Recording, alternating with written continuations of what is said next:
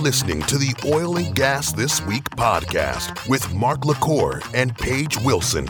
This is the show for busy oil pros who quickly want to keep their finger on the pulse of the industry. Listening to the Oil and Gas This Week podcast brought to you by IBM. This is the show for busy oil pros who want to quickly keep their finger on the pulse of the industry. Thanks for joining us for episode 319. And we're at the SPE Electric Submersible Pump Symposium. So, a big thanks to Magney Grande for sponsoring this event. And you know, Paige, what? they've taken such good care of us. They've wined us. They've dined us. We have this really cool they've table. They've right vodka'd me. They vodka'd you right smack in the middle of everything. Um, and Elena's here with us too. Yep. Yep. What's going on this week? We have Jordan. Jordan Driscoll is in Abu, Abu Dhabi, Dhabi at. ADIPEC. And then Delfina Govia is in Arizona. Arizona at the Gas Compression Conference. Gas Compression Conference. And we're here at the And then a bunch of our people will be at ATCE next week. That's right. So OGG is all over the place. And if you're listening out there and you don't know who we are, shame on you. This is the largest oil and gas podcast. Maybe they the just planet. don't know what a podcast is, Mark. That could be that too. But we actually don't have a review, which is weird. If you want to leave us a review, it's really simple. In the show notes, you go click on the link, or if you want to try to remember it, lovethepodcast.com forward slash OGTW. Let's get in the news stories. All right. First up, we're just going to nip it in the bud. Biden administration plans zero offshore oil and gas lease sales for 2024. So if you look at the last five years and you look forward to 2024, including the last five years, that will means there's only been three lease sales beginning all the way to 2025. Now, only five lease sales is coming from an administration who tells the public that they're doing everything they can to help the consumers at the pump and they're not in any way hindering the American oil and gas industry. Obviously, our current administration is saying one thing and doing something else. Now, one of the interesting things, we talked about this last week, is that they've connected the offshore wind industry leases to the offshore hydrocarbon leases. And those two things should not be connected, nor are they connected. This is the lowest number of oil and gas leases sale in the history of the U.S. Yeah. And at the same time, if you look at what happened with the offshore wind leases, they had a whopping number of one companies bid, and that one company has no intention of actually building offshore wind. They're actually trying to flip it and make some money off the Inflation Reduction Act. So this is just a ridiculous time, ridiculous thing for our current administration to do. Now, remember, Paige, this is literally days after the API, Chevron, in the state of Louisiana filed a lawsuit and won yep, exactly with the federal government in that reduction of acreage. Of course. So at the same time, they're also aggravating a lot of the environmental anti-oil and gas groups because they say one lease is way too many. We shouldn't have any leases. So our current administration headed to the election cycle really doesn't know what to do with themselves. This isn't helping anybody. And actually, when you manage to piss off the oil and gas industry and the offshore wind industry at the same time, double whammy. Should, maybe you should pick a vocation other than politics. oh, speaking of wind, Texas regulator opposes Biden's plan for offshore wind farms in the Gulf of Mexico. Yeah, and we talked about this last show. This is our railroad commissioner, Wayne Christian sent a letter to Texas Governor Greg Abbott and the Land Commissioner Dawn Buckingham, basically opposing his installation of offshore wind farms in the Gulf of Mexico after our current administration announced plans to auction off more than 300,000 acres for wind energy. Now, those 300,000 acres, like I said earlier, secured one bid, and that company is not going to actually develop a wind farm. It is actually trying to flip that bid. Now, I said this before and I'll say it again. I actually disagree with Wayne Christensen. I disagree. With, I do too, just on many other things. Yeah, I, I, disagree with anybody that doesn't want to bring offshore wind to the Gulf of Mexico. Number one, I love the idea of offshore wind powering both drilling and production platforms, and we actually can make yep. that work. Number two, a lot of the engineering, procurement, construction that it takes to build an offshore wind platform is identical, using the same companies and the same suppliers to build offshore production platforms. And so, for our current uh, railroad commissioners say that he's against this, here's a quote from funding his green energy fantasies with the passions of the largest climate bill in history to unrelated barrage of bureaucratic rules from his agenda, Biden has kept his campaign promises, transitioned America away from fossil fuels. Like I said, I 100% love the idea of having offshore wind. However, I want the field to be leveled, right? And I want that offshore wind power needs to be fair. be subsidized and let us the free market take care of it. So unfortunately, Wayne Christian, I disagree with you. I do agree with you though that our current administration isn't doing anything it can to help the American oil industry. But more to come on that. All right. Next article is U.S. oil production approaches record as Permian output reaches all time high. Everybody in this room that's involved with ESPs, pat yourself on the back. I just learned today that about 85% of all wells that are ever drilled require artificial lift of some part, and ESP plays a huge part in that. The number here is incredible. Now, remember, this is just the Permian Basin, which is uh, the unconventional output. They're up to 12.9 million barrels a day. Let me put that in perspective. We burn 20 million barrels a day in this country. The Permian's producing 12 million barrels. that is amazing. I believe the awesome. Middle East only does about 22 million barrels. So the Permian is chasing down the production of the entire group of OPEC. I love this. Absolutely love this. Now, the amazing thing about this output is that operators are not drilling new freaking wells. I'm sorry. They're eating up the inventory of drilled but Yeah. uncompleted wells. As everybody knows, the number of rigs has declined pretty dramatically since the beginning of this year. We'll get to rig count toward the Yeah. end of the podcast. Um, It's- it's not looking but great. the fact that the rig count's going down and the Permian production's at 12.9 million barrels a day when the U.S. consumes 20 million barrels a day is a credit to the U.S. oil and gas industry and all the workers out there in the middle of nowhere getting stuff done. Yep. So I love seeing this. We need more of it. All right. So next up is LSU research team pursues orphan wells to reduce methane leaks in Louisiana. So, one of the things about methane that a lot of people don't understand is methane is naturally produced in the decomposition of organic material. Right. And when you think of a swamp, what is a swamp? A natural decomposition of Yeah, organic that's material, right? is. Methane is produced by decomposition. You see it in landfills, but you see it a lot in swamps. In fact, you know, Paige and I are both from Louisiana. Have you heard of swamp gas? Yeah. Yeah, swamp gas is real. That's methane. right? And there's all kinds of stories around that. So the problem with trying to track down orphan wells that are leaking methane in Louisiana is the fact that they're leaking methane in an environment that naturally produces methane. So they actually have to go to the individual wells. They can't use any type of drone technology or satellite technology because the natural methane produced by the swamps of Louisiana would overwhelm it. So what they're doing, LSU got a grant from the federal government. They also had some money internally, and their Department of Oceanography and Coastal Sciences are leading this program where they actually go out to the abandoned wells and they target and they sample from the well themselves. Now, one of the problems with that is that a lot of wells are on private property. Right. Right. And one of the places in the U.S. that you don't want to trespass on private property without permission you is will get shot. Louisiana. so what's really cool is the landowners are working hand in hand. There's a grassroots movement going on with the private landowners that own these wells because they themselves want to know if the wells are leaking methane. And actually, so far, it's actually pretty good.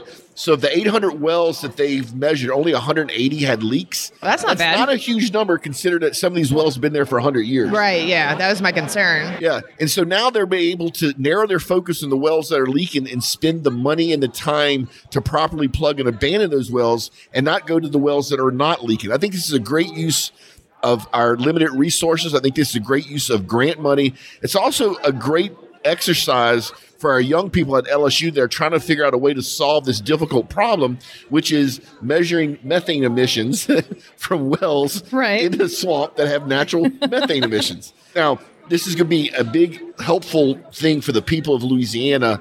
It's not going to immediately reduce the methane emissions from these wells, but given time, these orphan well emissions will be decreased, which will then be good for the environment, be good for the operator, good for the local communities. And at some point, once they get these wells taken care of and they perfect this technology, they'll be able to take the same technology and use it in other parts of the U.S. and the world where wells leaking methane in a natural environment of methane, they're able to identify them and plug and abandon properly. So I love this. Good. Good deal.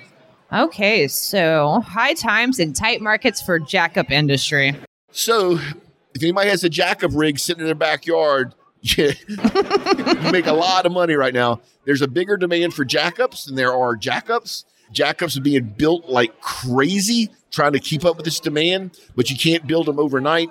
A lot of the jackup rigs are in places of the world that are locked down that you wouldn't think around Italy, around the Middle East, China, Southeast Asia, and even Mexico. And the demand rate is extremely high for these jackup rigs with the day rates going up. So, where in 2023, the mean price day rate for these jackups is $106,000. Now they're getting $160 to $200,000, which is great for the owners of the jackup rigs. So, like I said, if you have one in your backyard, there's money to be made. Now, back when everything was starting to come back online in 2022, the day rate was only 84000 To from from 84000 day rate to $200,000 in a couple of years is absolutely phenomenal. Now, some of the smaller jackup markets like the Gulf of Mexico and South America are suffering because, quite frankly, they can't get jackups. And the contract durations for these jackups has remained very high. So now these jackups are being locked up contractually for 624 days on average. Wow. Right? That's and if you pretty wild. math, that's just about two years. Yeah. Whereas before they were being locked up for 90 to 120 days. Wow. So this is just great for the jackup market. Eventually, the supply of jackups will meet the market demand. And I think that is going to happen right when we start drilling again, about 2026 or 2027. So once again, if you own a jackup, you're banking right now. And if you need a jackup, sorry, you can't get one. Nice. That's great news. So the next one is how petroleum engineering can help explain the mysteries of Mars fractures. I thought this was really cool and right up your alley with all your space force shirts and stuff. It is right up my alley. now, a couple of things. We've all seen the high definition pictures and videos from the, uh, the different rovers on Mars, right? Right. During those pictures and videos, there's natural fractures of the rock. And this petroleum engineer saw these fractures and go, hey, that looks awfully familiar. That looks like natural fractures that we have here. So this is Mehdi Mokhtari, and he created an opportunity to use his expertise in earth science that he learned from the oil and gas industry to basically help researchers explore another world, which is Mars. Guess where he is? Where University of Louisiana at Lafayette. he's at UL.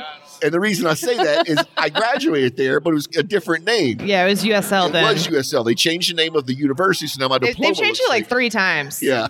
But still, this guy who's basically a rock nerd and expert, he also is a space nerd as well, saw that the Curiosity's rover missions and all the f- images of fractured rocks they sent back, he goes, Look, there's dips and wings in these fracks that I see all the time when I'm doing oil and gas work. Let me tell you something interesting about this. A lot of those dips and fracks on Earth are caused by water. They're most probably caused on Mars by water as well, but ancient water, right? Oh. oh it gets better. Oh. the hydrocarbons we have here on Earth are organic. They were Right. made through a process that starts with photosynthesis in our world's ocean, single cell animals, and plankton that eventually turns into hydrocarbons. The only place we know that's done in the right volume is here on the Earth with water.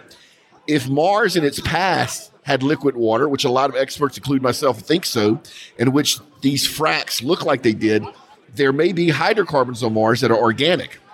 Now, here's where it gets crazy hydrocarbons are extremely common. So we tend to think about organic hydrocarbons. You got to remember, hydrogen is the most abundant element in the universe, and carbon, I believe, is the fourth most abundant element in the universe. And when hydrogen and carbon run into each other, they form a hydrocarbon. So space Right. is full of inorganic hydrocarbons. So the only reason I bring all that up is that if we have a source of hydrocarbons on another planet, guess what that is? Fuel. That's fuel to refuel spacecraft. So instead of sending people to Mars and telling them, sorry, you got to make it work because you got to stay there, there's a very strong possibility that there's hydrocarbons on Mars, either organic or inorganic, that they could then process and turn into fuel if they decided they wanted to come back home Wow. or just go jet around our solar system for a while. so I love the fact that a petroleum engineer at US, uh, not USL, but Louisiana, whatever the UL. university is It's called UL. saw these fracks, recognized them, is now doing work with NASA. Now, here's the cool part from the NASA side NASA's going, oh my God, can we make money? Of course, that's the first thing they go to. with- But, but yeah, no, I get it. So yeah. for the commercialization of space, the biggest thing is we have to figure out a way to make a profit. It is unbelievably expensive to get a pound of anything out of Earth's gravity well and into orbit or outside of orbit. If we can figure out a way to make a profit, you're going to see space exploration take off because now it doesn't have to be paid for by taxpayers. It can be paid for by businesses. So Fair. whole bunch of work going on here. One of the things is we need to get some of these rock samples back here on Earth intact so that our scientists could do more research on these rock samples. But based upon the visuals that a lot of geologists and petroleum engineers have looked at, it looks like there's natural fractures in the rock on Mars that mimic a lot of stuff here on Earth. Which, in the long run, is just going to be a really cool thing if they discover hydrocarbons on Mars. All right. I'm glad you got to nerd out a little bit. All right. This is going to be the latter, I believe. India increases windfall tax on petroleum crude, reduces tax on aviation, turbine fuel, and diesel. Who wrote this article? Hydrocarbon processing. Yes. Okay. I don't know. It just bugs me. They put petroleum in front of the word crude. It's just crude, but I guess they're trying to be descriptive. I know. Is Anyway, kind of so they've wonky. increased the tax on crude oil. They've reduced the windfall tax on aviation fuel and diesel. That's to help get the business travel and business logistics back up and moving in India. It's really interesting. Here and in Europe and India, a lot of personal or think about vacation travel has taken off. So the airplanes are full of people having fun. They're not full of business travelers. Not yet. That hasn't rebounded. Uh-huh. India is doing this to try to help rebound the business travel market. Same way diesel is trying to rebound their logistics market. So on September 16th, the government of India raised the windfall tax on crude to 10,000 rupees, which I have no idea how much I- is. I don't- yeah, I don't have a- $120 US, I think. I have no idea.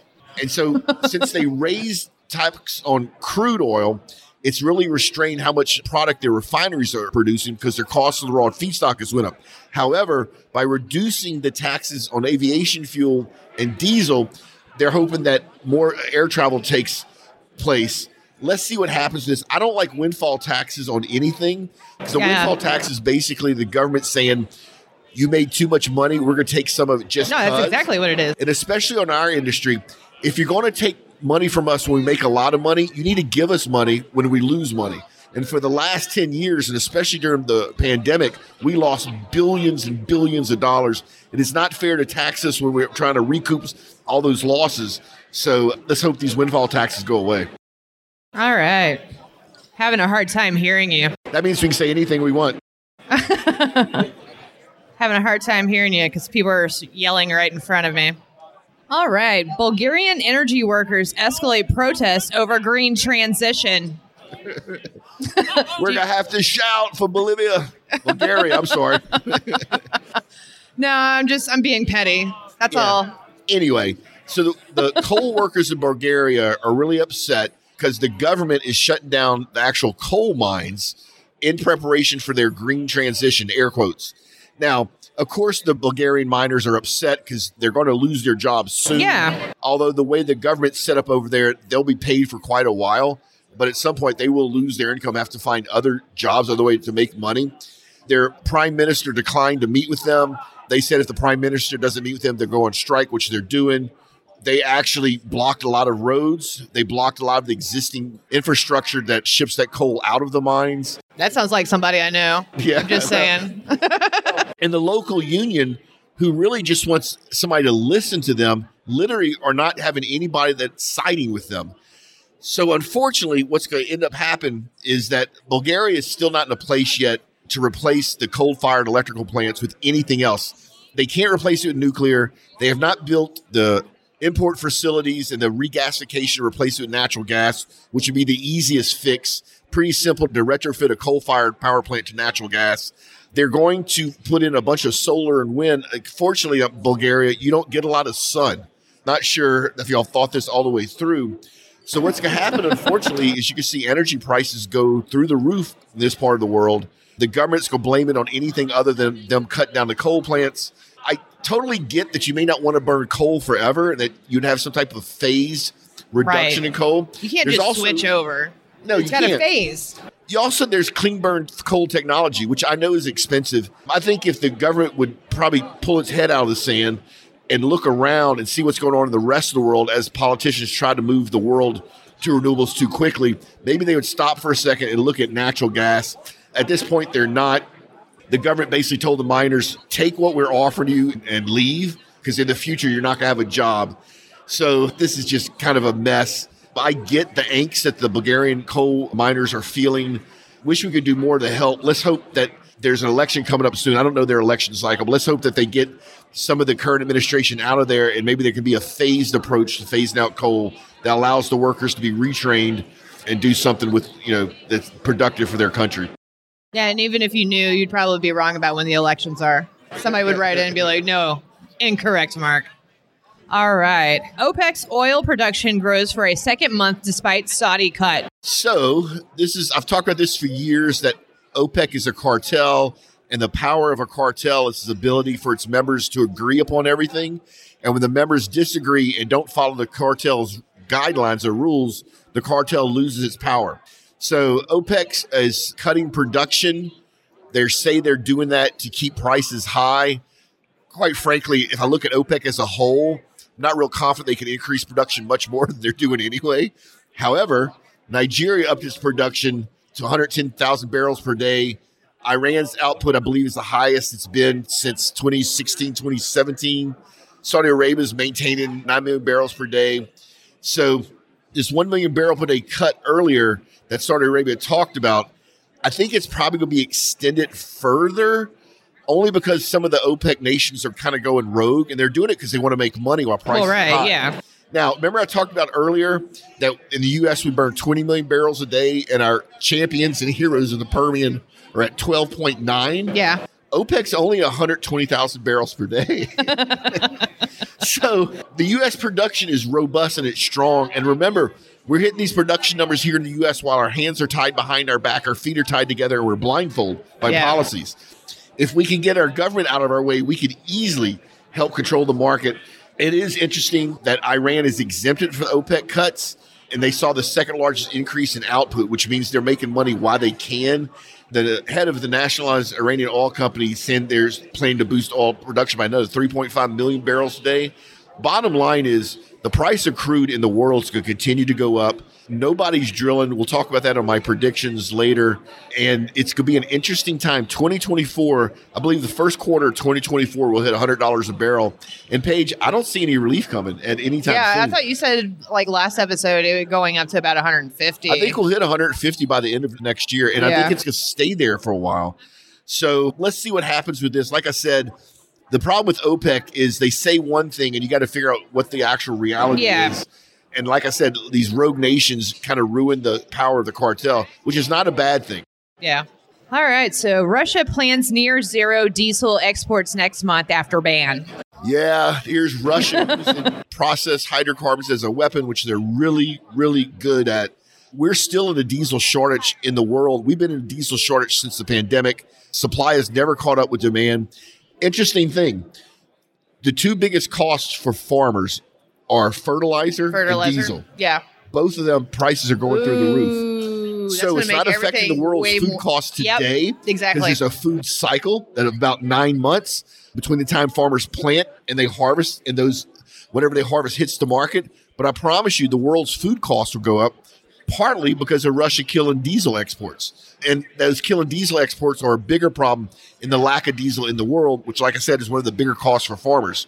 Now, this loss of Russian diesel supply is going to further strengthen this diesel market that is running so tight right now. So there's going to be a lot of fortunes made in diesel by companies and individuals that are able to secure it, able to store it, able to get it to market quicker or cheaper than others. Russia is one of the top exporters of diesel. And if you've been to Europe anytime in the last 10 years, you know that a lot of their, not just their commercial fleet, but their personal fleet runs on diesel. Here in the US, we're still a gasoline centered, especially personal vehicles. But this is also going to affect things like construction. So now, one of the things I'm a little curious about is how aggressively will Russia enforce its diesel ban?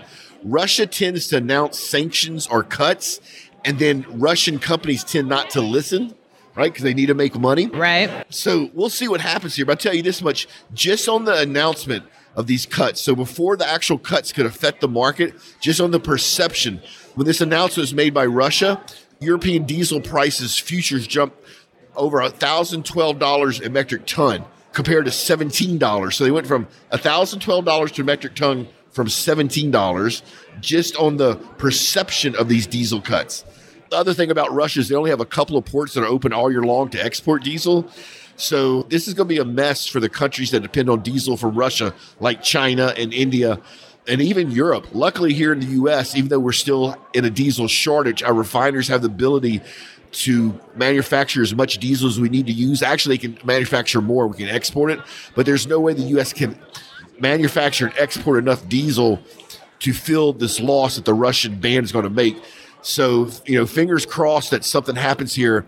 If not, not only will food prices go up, but almost everything will go up. Because think of anything that you buy is probably moved logistically involving diesel, diesel truck, diesel locomotive, whatever.